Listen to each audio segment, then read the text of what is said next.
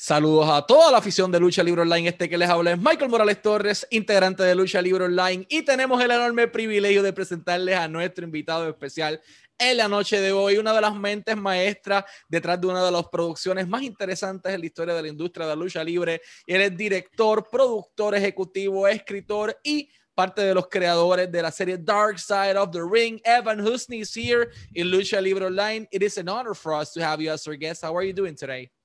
Oh, thanks for having me so much. I appreciate it. We as well. I wanted to start this interview asking you how did your passion for pro wrestling started? Oh man, uh, I I just grew up as a fan. Uh, I'm I'm from Minneapolis, Minnesota. It's a big, big uh, wrestling town. Um, I remember when I was five years old, um, my I think it was my mom bought me a Big Boss Man action figure um, and that was the gateway drug. Uh, ever since that, I just love Big Boss Man. Um, I was a GI Joe fan too, so I also loved Sergeant Slaughter. Uh, I got taken to my first wrestling match, saw Hulk Hogan, and it was it was all from there on. I was I was I was hooked, and then of course when the Attitude Era was at full force, I was a huge. I was watching. I had a TV that had the picture-in-picture vision, so I could watch Nitro and Raw at the same time. And so, yeah, I was been a huge fan my whole life. It's been a big part of me. And uh, yeah, I'll translate that briefly. ¿Cómo inicia la pasión de Evan Husney por la industria de la lucha libre? Él es de Minnesota, ya es un pueblo o una ciudad de por sí, fanática de la lucha libre, y es su mamá quien le da la primera figura de acción de Big Bossman. Y es esta persona, esta figura de Big Bossman, como él dice, su gateway drug, que lo ingresa a la industria de la lucha libre, y de ahí en adelante, pues el resto de historia. También tenía figuras como los G.I. Joes, eh, por ejemplo, pero fue esa esa figura de Big Bossman quien lo cautivó de ahí en adelante. That's one thing, but how did your passion for filmography as well started? Like you've been working in this for a while. Yeah, um, let's see, trying to think. Uh, so Jason Eisener, who's the director uh, of of Dark Side of the Ring, um, he and I um, uh, started basically becoming friends about ten years ago, and we bonded he, he he's a film director, and I had been working in film distribution and producing things, and we we just bonded over our love of wrestling. Had very similar childhoods, and we just you know wanted to do something with our nostalgia and our passion for wrestling, and then we started like uh, going on YouTube and watching all these shoot interviews, and um, the, the the the storytelling from these wrestlers from back in the day was so compelling. And we just knew that a, a a normal audience would find this interesting. You don't have to be a wrestling fan to be interested in how crazy these stories are. So we thought that if we could just bring production value to those interviews, because most of them are shot so poorly on the internet, that we could we, it would it would work. And and that was kind of the that was the theory. And and so then of course we we actually picked the the uh, Bruiser Brody story as kind of a test subject for that, and it worked really well. I'll translate that briefly. ¿Cómo llega él a la industria de filmografía? Jason, quien es su amigo desde hace 10 años, que también es uno de los directores de Dark Side of the Ring, y él eh, siempre tenían esta pasión y querían hacer algo por la industria. Sin embargo, hubo algo en particular que llamó la atención y es esos shoot interviews que él veía en el internet y él decía como que contra, si pudiéramos añadirle un poco de valor a estos shoot interviews, porque la mayoría estaban en en contenido económico, contenido barato, eh, filmado para internet, si pudiéramos añadirle una producción bien hecha, y eso fue exactamente lo que hicieron, y el piloto de esto, de hecho, fue, fue el, el episodio de Bruiser Brody. How did the concept of Dark Side of the Ring uh, happen? Like, you selected a few dark chapters inside the wrestling industry, but uh, how do you manage to select the few ones for the first season? Well, in, in the very beginning, it was just going to be the Bruiser Brody story as a as a one-off documentary. That was the original idea. And then once we started pitching it to Vice TV, I was actually working at Vice uh, full time at, at, the time. And then they, they wanted to see if it could be a full series and there could be more stories. And so, um, so we, we did research and we just, you know, picked stories that kind of spoke to us that that felt like um, you know uh, where we were passionate about, like the Von Erich story. You know, we were big fan, or I mean, we became big fans of the Von Erichs later in life. We were too young to have seen them on TV, really, but um, that story was just mind blowing, and we, we, knew we wanted to cover that. We lo- Macho Man Randy Savage is one of our favorite wrestlers of all time, so that we had to do. And then we, you know, we we also wanted a mix of stories that we knew were great, that would um, that would captivate non wrestling fans, and um, I think that. Uh, the Montreal Screwjob was one of those. Like, if you don't know the story and you don't know this world, that's a good like intro to how wrestling works behind the scenes and how all that how, like like the kind of dramas behind the scenes and you know it kind of introduces just the importance of the belt and all the power players and it, it's a great intro i think for that. So and then it was just like uh, you know we we we knew we had to bring this these stories to life in a way that's not just your traditional you know documentary with you know archival footage. And you know there's a lot of these stories take place outside the ring. So you know we were influenced by um you know many documentaries but primarily uh the thin blue line by errol morris as a film from the 80s documentary.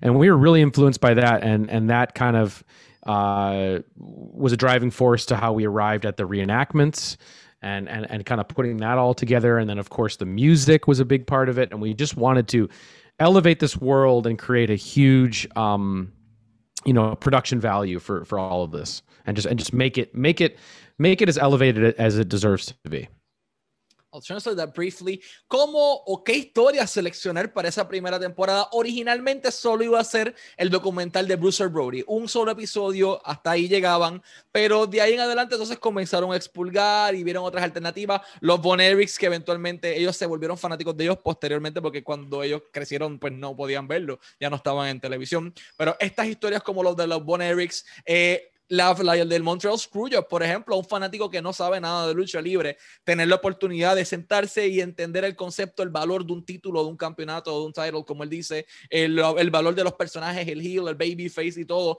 Eh, y esta serie de, producciones, de tratar de elevarla al próximo nivel y darle el, production value, como él dice, eh, o el valor de producción que merecía la industria y este tipo de, de historias. Uh, what's the story that you are interested like what does uh, what story what does a story need to have in order to be part of this documentary series? Yeah i think you know wrestling is uh, extremely unique in that it's like really the only uh, one of the only forms of entertainment and sports to where you uh, you know have a character that you portray that you have to kind of you know uh, you have to play outside of your like outside of the ring. You have to live in these two worlds and there's kind of this blurred lines aspect between reality and fiction. I think that's a really compelling um, just ingredient. So we always look for um, that like that's one of the major points of criteria that we look for in selecting stories is where we can dive into that. Um, also just like you know a real human story a thing that's really going to um, you know showcase um, you know real emotions and a real like story outside of wrestling. If you noticed n- not many of the episodes really are biographical like ah this is when this guy wins the belt and then he faced this guy and he became the champion on this date. Like we don't we don't typically go the biographical route. It's all about the human side of the ring. The show should be almost called the human side of the ring because that's really what it's about. It shows, you know, the good and the bad and the complicated and the complex with um, you know, these wrestlers and the consequences of the industry and the hardships that they've overcome or been through or haven't overcome in, in some cases. I'll translate that. ¿Qué necesita una historia eh, para aparecer en Dark Side of the Ring esta serie de documentales tan interesantes? La primera y la segunda temporada, de hecho, están en Amazon Prime y la tercera temporada va a salir ahora el 6 de mayo a través de Vice TV. Ya hemos visto los episodios eh, de previa a esto, pero ¿qué necesita una historia? Bueno, los personajes es algo bien importante, pero Evan Husney nos dice que lo más importante es el lado humano del luchador o el lado humano del personaje. Sí, lo bueno y lo malo del personaje, pero el lado humano, la parte de, de qué hay fuera del cuadrilátero, quién era esa persona, con quién se relacionaba, eh, y como él dice, debería llamarse el lado humano del cuadrilátero, pero pues no es el nombre que tiene. Y, y sí, eh, es básicamente lo que vemos, vemos cómo eran esas personas en sus vidas, en sus vidas diarias. Uh, Evan, season three, as I just said in Spanish, premieres on May 6th on Vice mm-hmm. TV. Uh, there are a series of events uh, or of episodes that you already announced. And there's one in particular that caught my attention immediately, and that's obviously Collision in Korea. So, how do you manage to find the correct information in order to, you know, present to the audience this incredible event that already happened? Yeah, well, um, I think like you know, there's a lot of different types of episodes on Dark Side. There's, um, you know, th- there's like the profiles of a of a particular wrestler, and then there's sort of like the event-based ones, you know, like like the Montreal Screwjob or the Brawl for All from last season, and those episodes are a lot of fun to do because it's really targeted about like you know the making of one event or one specific thing and we like telling those types of stories a lot. They're really fun to make. And collision in korea is such a wild thing that happened. Like wrestlers being sent over to north korea as like a diplomatic mission seems like something that's like not even real but it is.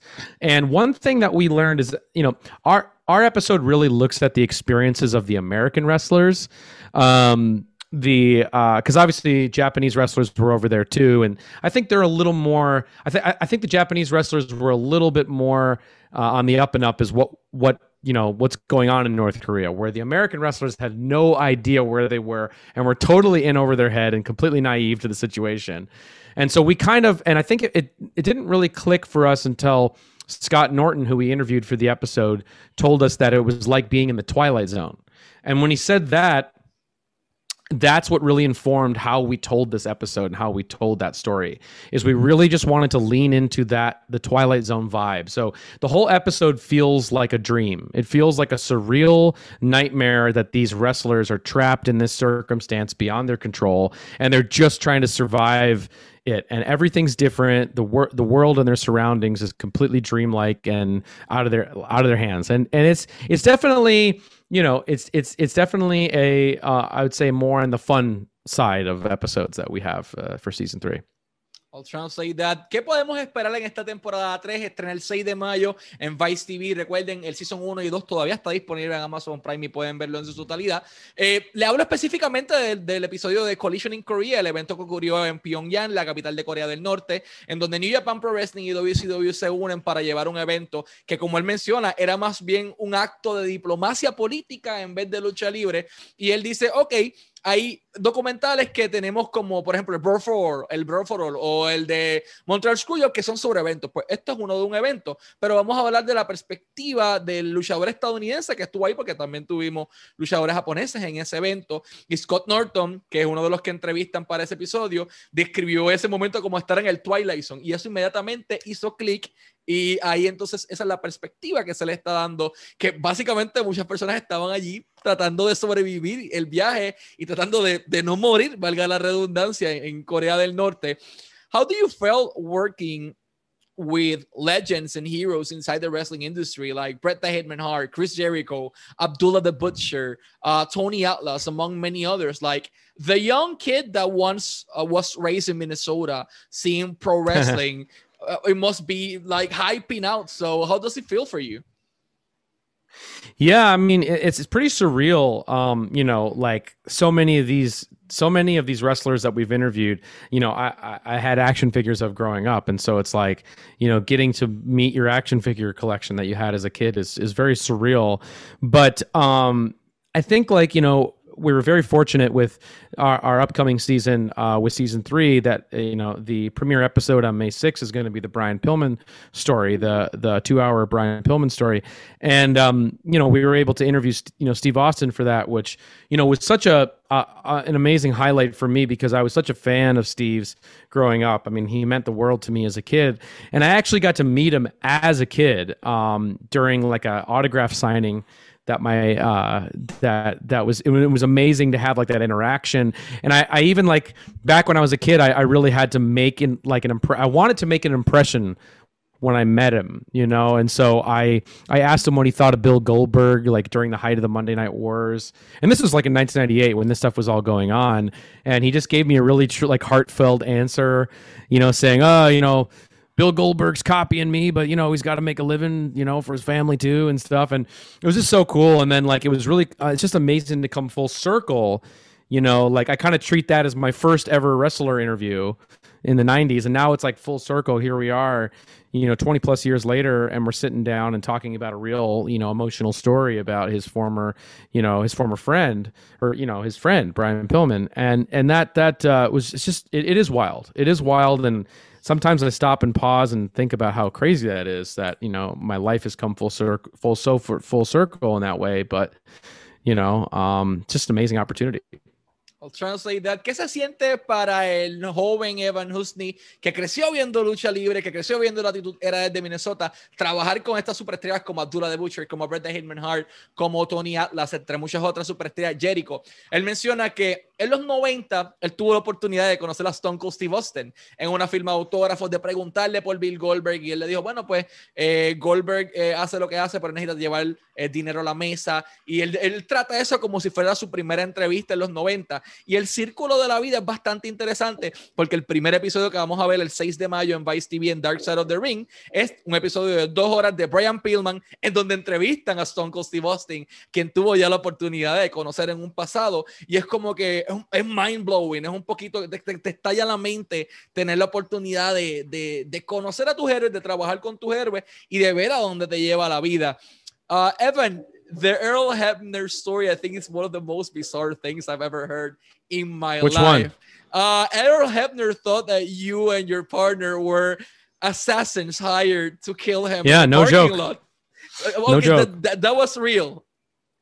Oh yeah, yeah, yeah. No, it was real. um, I mean, you know, when we when we did the Dark Side Confidential episode, you know, they they have to cut it down so you can only fit so much of that story in there. But yeah, what happened was we were um uh I, I remember that day that I got there um to interview to interview him and he uh he was really early for the interview and for for a producer that can be quite frustrating because um, you're just not ready for the talent to show up. And, you know, I was hoping to prepare my interview questions and to like think about stuff. And then he, he, te- he calls me and says, I'm downstairs. And he's like an hour and a half, two hours early wow. for the interview, which is like crazy. So I was like, oh man, what are we going to do? So then I like, I like went downstairs to greet him and I had, I brought a camera with me and I go down there and then I just see the look in his eyes and he's like really scared and he's like he's like case in the building you know like searching the area the perimeter you know? And uh, he was very nervous. And then uh, we brought him upstairs and we kind of he kind of mellowed out a little bit. And then once he realized that we were legit you know and fans and we're interested in this story and we're happy to have him there then you know as soon as we were ready to film then he sort of was like okay i got to tell you that you know, I actually I, I thought you guys because you know our our crew comes from Canada. I thought you guys were sent down here, you know, to to to to take me out essentially. And then you know he described that he had a friend from the police force that he called and said, "Hey, I might need you to come down and." You know, suss this thing out. You know, which he was going to put his friend in harm's way if we were assassins, which is crazy.